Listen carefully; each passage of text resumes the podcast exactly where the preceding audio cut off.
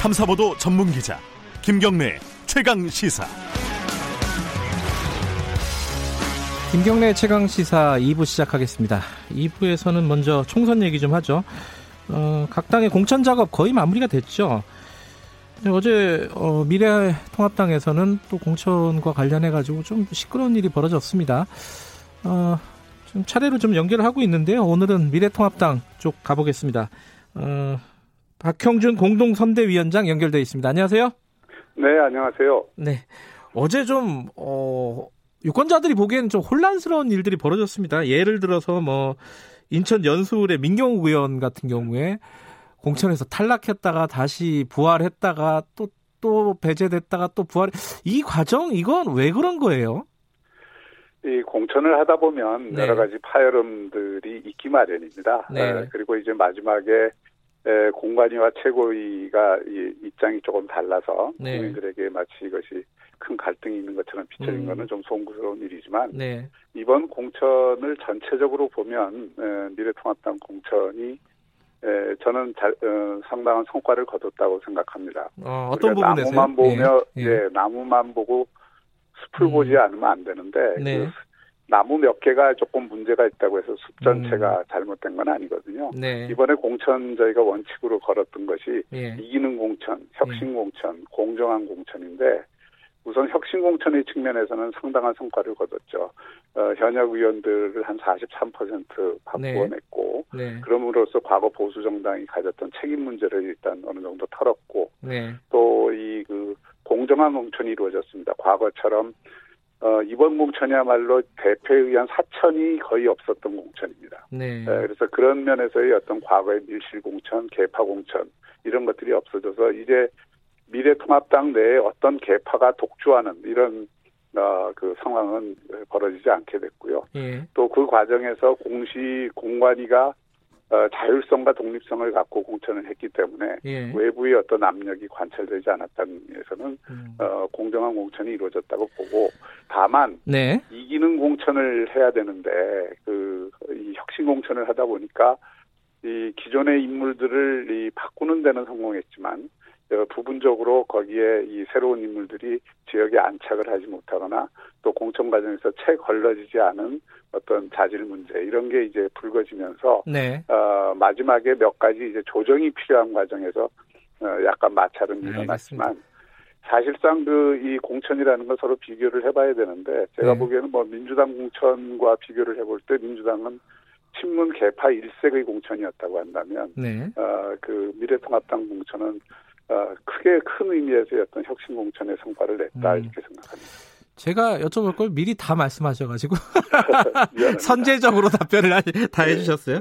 네. 어, 그러면 아, 제가 저기 네. 인천 연수울 유권자예요, 사실. 네, 아, 그러세요? 네, 네. 이게 그럼 민경욱 의원으로 확정이 되는 겁니까? 또 바뀔 여지는 없어요? 아, 바뀔 여지가 없죠. 그거는 그래요? 이제 음. 그 이렇게 된 겁니다. 과정은 그 공천 과정에서 이 경선을 결국 제2 요구를 통해서 했잖아요. 예. 제2 결과가 나왔는데 공심위가 보기에는 성관위의 이 그 홍보물 문제가 심각한 문제가 될 수 있으니 네. 최고위에 제의를 해달라고 요구를 한 겁니다. 네. 그래서 그것은 최고위가 이미 공천자를 확정을 한 상태에서 어그 제한된 문제들을 검토한 결과 네. 그런 정도로는 이그 그 후보 교체가 필요 없다는 판단을 최고위 의결로 한 것이기 때문에 네. 공천자가 바뀐 게 아니라 공천을 재확인한 것이죠. 알겠습니다. 그 네. 어제 그 당 최고위가 어, 부산 금정, 경북 경주, 네네. 경기 네. 화성을, 경기 의왕 관- 과천 여기 이제 네 곳을 취소를 했잖아요 공천을. 네네네. 이거 저 방금 말씀하신 것처럼 황교안 대표도 이기는 공천을 위해서 한 조치다라고 밝혔습니다. 네네. 그리고 지금 뭐 사천은 없다. 어, 네. 저 민주당에 비해서는 어, 혁신이 이루어졌다고 하는데, 근데 이, 네. 이 부분에 대해서 사실 황교안 대표의 측근들, 뭐, 좀, 네. 황교안 대표를 지지해 줄 수 있는 후보자들을 재공천하기 위해서, 살려주기 위해서 한 조치 아니냐. 이게 연수울까지 포함해서요. 어, 그런 개파 싸움. 연수리 경우에는 예. 별개의 경우고요. 예. 새로 문제가 됐던 네 군데 가운데 예. 황교안 대표의 측근이 공천되는 곳은 없습니다. 음흠. 예, 그리고 어, 실제로 어, 경주나 뭐 이런 데에는 지역에서 많은 문제 제기들이 있어서 네. 어, 그 공정한 절차를 한 번 더 거쳐서 네. 그네 지역 다 어, 이러저러한 문제 때문에 우리가 선거에서 승리하기가 어렵고 네. 후보자에 대한 여러 가지 어떤 이 문제 제기가 있으니 네. 에, 마지막에 한 곳이라도 억울한 사람이 없고 한 곳이라도 이길 수 있는 공천을 하자 음. 이런 취지에서 끝까지 부여잡고 있었던 거라고 봅니다. 예. 근데 이제 공관위 쪽은 하나만 더 여쭤보면요. 공관위 네네. 쪽의 입장은 조금 다르더라고요. 예컨대 이석연 권한대행, 공관위 권한대행께서는 이런 당은 처음 본다. 이런 좀 약간 신경질적인 반응을 보였어요. 이 부분은 어떻게 봐야 어, 돼요? 이런 당이 없었죠. 과거에 이 공관위가 이렇게 자율성과 독립성을 아, 좋은 뜻인가요? 한 적이 없었고요. 예. 에, 그 공관위 입장에서는 불만이 있을 수 있겠죠. 네. 자기들의 결정이 최고위에서 어느 정도 이게 조정이 되거나 바뀌는 케이스들이 많지는 않지만 부분적으로 나타났던 게 사실이니까. 네. 그런데 또 최고위 입장이나 선대위 입장에서 보면 지금 이기는 선거를 해야 되는데 음. 이 공관위가 혁신에는 성공했지만 여러 지역구 뭐 꼭 이번 그 경우 아니라고 하더라도 어 이런저런 그 이 지역에서 어이 과연 이 이- 이렇게 해서 이길 수 있느냐는 회의를 갖는 지역들이 여러 생겼거든요. 네. 또 그런 그 요구와 이, 어, 그 지역에서의 이 민심들을 어, 외면하기 어려운 사정들도 있었던 거죠. 알겠습니다. 그 뭐 다른 얘기를 좀 넘어가 보죠. 네네. 그 김무성 의원 어, 광주 쪽 네네. 공천은 이 네. 무산된 걸로 보면 되는 건가요? 김무성 의원이 그 호남에서라도 역할을 하겠다는 에, 취지는 굉장히 예. 어, 귀중한 것이라고 생각합니다. 당에서 그것을 부정하는 에, 것은 없고요. 예. 제가 알고 있기로는 그러나 이제 호남의 입장에서도 네. 어, 과연 이게 부산 출신이 이렇게 에, 갑자기 지역구 후보로 나오는 것이 호남의 입장에서 볼 때 이게 긍정적으로 받아들여지겠느냐 하는 데 음. 대한 정치적 판단이 좀 갈립니다. 네. 어, 그런 차원에서 이것이 깔끔하게 좀 정리 못된 부분이 있고요. 예. 그 호남과 관련해서 저희가 이번에 서울 지역 그 후보자들만 보면요. 네. 호남 지역 그 출신 에, 후보들이 22.4%에 해당됩니다. 네. 이게 영남보다도 훨씬 많아요. 예. 어, 영남 출신들이 10.2%밖에 안 되거든요. 네. 그래서 우리가 호남을 그 홀대하는 것이 아니라 호남을 지역의 그, 어, 그 여망을 우리가 어떤 식으로든 이게 받들 건가 하는 것에 고- 고심을 많이 하고 있고 그래서 호남 선거 대책 기구도 저희가 좀 특별하게 에, 꾸리고자 하는 기획을 갖고 있습니다. 알겠습니다. 그 김무성 의원은 좀 어, 중량감이 있는 어, 정치인이기 때문에 아마 관심들이 많아가지고 여러 가지 기사들이 네네. 나왔어요. 그 황교안 대표가 전화해가지고 좀 요청을 하면은 할 수도 있었는데 결국 격식을 안 갖춰줬다 황교안 대표가 이런 식의 기사들이 꽤 나오더라고요. 요거는 맞는 얘기예요? 그러니까 그것이 중요한 것이 아니고 예. 어, 실제로 어, 김무성 어, 의원님이 그 호남에 예, 가는 것이 정무적으로 바람직한 것에 대한 에, 음. 입장이 통일 안 됐다 이렇게 네. 보시는 게 오히려 맞을 겁니다. 알겠습니다. 그 김종인 전 어, 대표 어, 이 선대위원장 아직까지 논의 중인 겁니까? 아니면 이제 이 카드는 없는 건가요? 이번 선거의 이, 이 가장 중요한 전선은 뭐 아시다시피 이 친문 친위 정권 대이 범중도 보수 통합 세력의 한판 대결이다. 저희는 이렇게 보고 있거든요. 네. 이제 그런 차원에서 사실 에, 문재인 정부를 에, 탄생시키는데도 기여를 했지만 네. 그 문제를 가장 잘 알고 있는 에, 김종인 에, 대표를 저희가 모실 수 있다면 에, 선거 차원에서는 이 범중도 보수 통합의 상징성도 확보할 수 있고 네. 또 선거에서 어, 굉장히 중요한 에, 그 김종인 대표의 이 메시지 파워가 다, 대단히 크지 않습니까? 이제 음. 그런 것들 때문에 저희로서는 좀 모시기를 에, 원하긴 하는데 네. 에, 실제로 그것이 실현될지는 아, 아직 저희가 이게 에, 말씀드리기가 어렵습니다. 그이 김종인 대표 전 대표 같은 경우에는 어, 조선일보하고 전화 통화해가지고 이 가능성이 어, 미- 미래통합당에 합류할 가능성이 100분의 1이다, 1%다라고 했는데 이게 아, 그 해석에 따라 다른 것 같아요. 1%가 중요한 건지 99%가 중요한 건지 어떻게 보십니까? 1%를 부정하지 않으셨다는데 저희는 그래도 저 희망을 갖고 있습니다. 그 하나만 더 여쭤보면요 관련해서 근데 김종인 전 대표가 연세가 지금 80이 넘으셨어요. 네. 근데 김종인 대표를 이렇게 모질, 모시려고 하는 이유가 뭐 정확하게 뭔가요? 이 어떤 그 아까 뭐 중도를 대표하는 그런 분으로 보시는 거 그 이유밖에 없는 건가요? 그 정치적 상징성이 높은 분이고요. 상징성. 음. 네 네. 그 2012년, 16년 어, 어, 이런 큰 선거를 어, 지휘했던 경험이 있고, 네.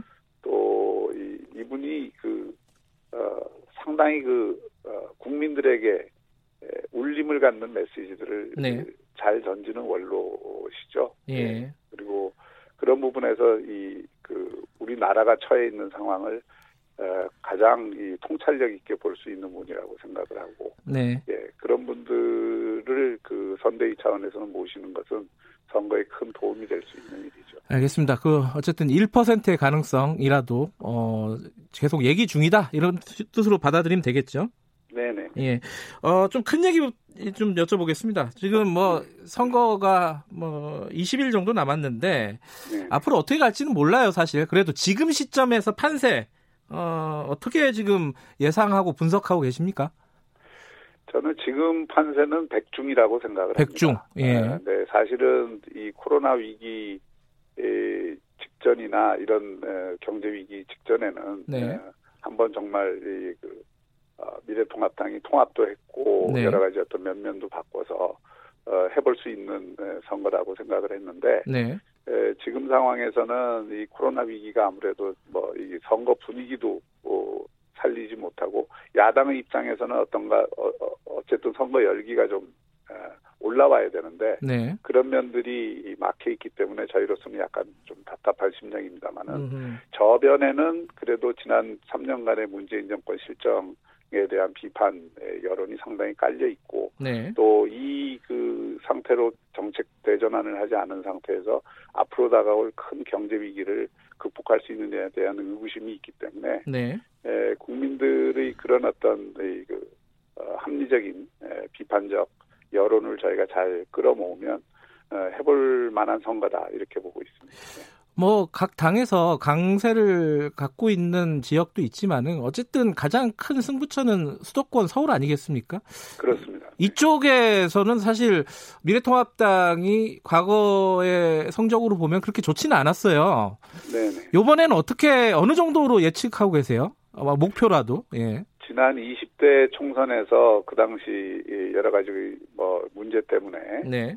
어, 당시 새누리당이 수도권 120석 가운데 36석 정도밖에 못 얻었습니다. 예, 예. 그것이 총선에서 지게 된 원인이라서요. 예. 이번에는 121석 가운데 에, 저희가 기본적으로 50석 이상을 음. 얻는다는 목표를 갖고 있고요. 네. 어, 뭐 거기서 더 선전을 우리가 한다면 네. 60석 어, 정도에 근접한 정도로 저희가 어, 의석을 획득할 수 있다면 네. 이번 총선은 확실한 승리를 거둘 수 있는 것이죠. 그러니까 어 20대에서 36석이었는데 네네. 지금 이제 어 많이 잡아서 한 60석을 목표로 하신다면은 그 한 두 배 정도 되는 거잖아요. 거칠게 계산하면은. 어, 뭐 유, 그르, 그렇게까지는 두 배면은 70석이 넘는 거죠.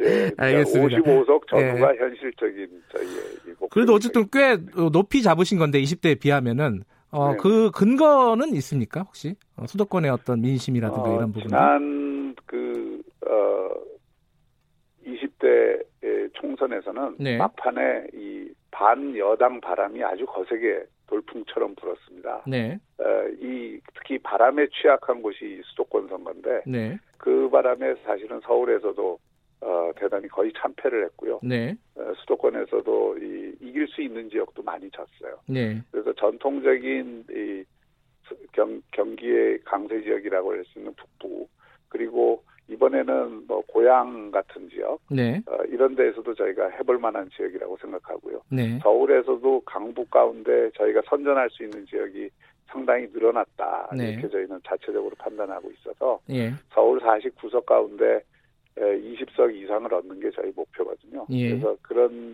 그 차원에서 선거 막바지에 국민들이 음, 뭐 이대로는 안 된다, 바꿔야 살 수 있다라고 예. 하는 그 의지를 모아내면 어, 저희가 소기의 성과를 거둘 수 있다고 생각합니다. 근데 이 지금 어, 과거의 선거와 다른 국면 중에 하나가 이 비례 정당입니다.